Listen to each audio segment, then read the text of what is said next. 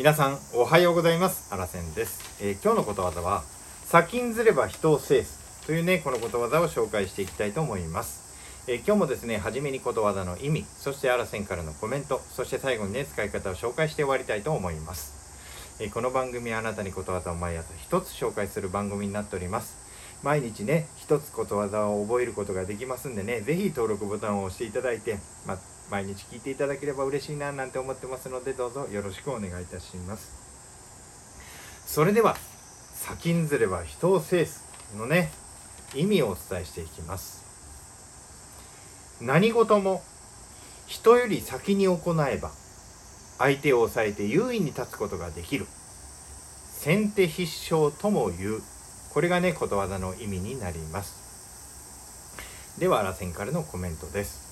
このね、先んずれば人を制すという言葉はね、中国の史記に書いてある言葉なんですね。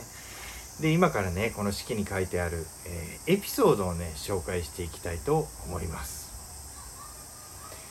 中国最初の統一国家を作り上げたのは秦の始皇帝です。その始皇帝がね、亡くなった後、秦に取って代わろうとするね、野心を抱いた者がね、各地で反乱を起こし始めました。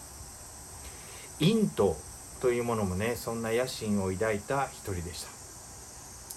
今こそ秦を倒す絶好のチャンスだ、そう思った殷統はね、公領というものを呼び出してね、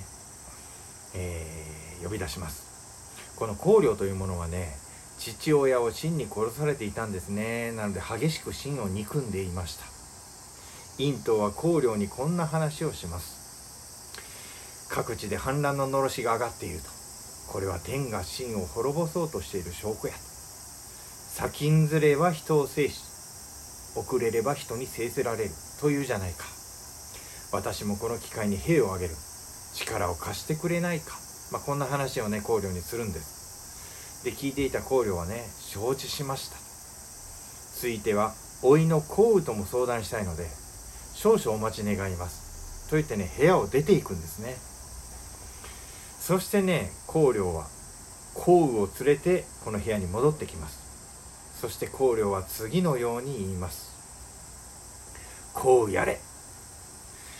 でね、項羽はね、さっと剣を抜いてね、殷統を切り殺してしまうんですね。公領と項羽はその後ね、すぐさま秦を倒すために兵を挙げたんですね。公領はまさに殷統に先んじたというわけです。こんなね、エピソードがね、史記に書いてあります。故事成語と言いましてね、この話が元になってね、この言葉先んずれば人を制すという言葉がね、生まれまして、ずっと伝えられてきたというね、そういった歴史があります。故事成語と言います。結構ね、えぐいね、話なんですけれども、人より先にね、手を打てばね、本当にこう人を制することができる、勝利することができるみたいなね、そういった意味になります。荒千もね、この先んずれば人を制すという思いでね、実は去年からね、スタンド FM という配信を行っています。それはね、池早さんとか学さんのね、配信を聞いてますんでね、そういう影響もあってね、ちょっとね、これから音声の時代やと、早くなんか取り組んでみようなんて思ってね、始めたのがきっかけなんですけれども、最近になって思うんですがね、当たり前のことなんですが、やはりクオリティも高いものじゃないと相手にされないということが分かってきたところでございます。配信は難しいですということで、荒千からのコメントでした。最後にね、使い方を紹介して終わりたいと思います。 Q のぞみお姉ちゃん、いよいよ決戦やな。そうやな、かなえ、先んずれば人を制すって言うからな、まずは準備をしっかりやっていこう、ちゃんちゃんっていうようなね、こんな感じで使っていただければどうかなと思って提案させていただきました。最後まで聞いていただきまして本当にありがとうございます。素敵な一日にしてまいりましょう。いってらっしゃい。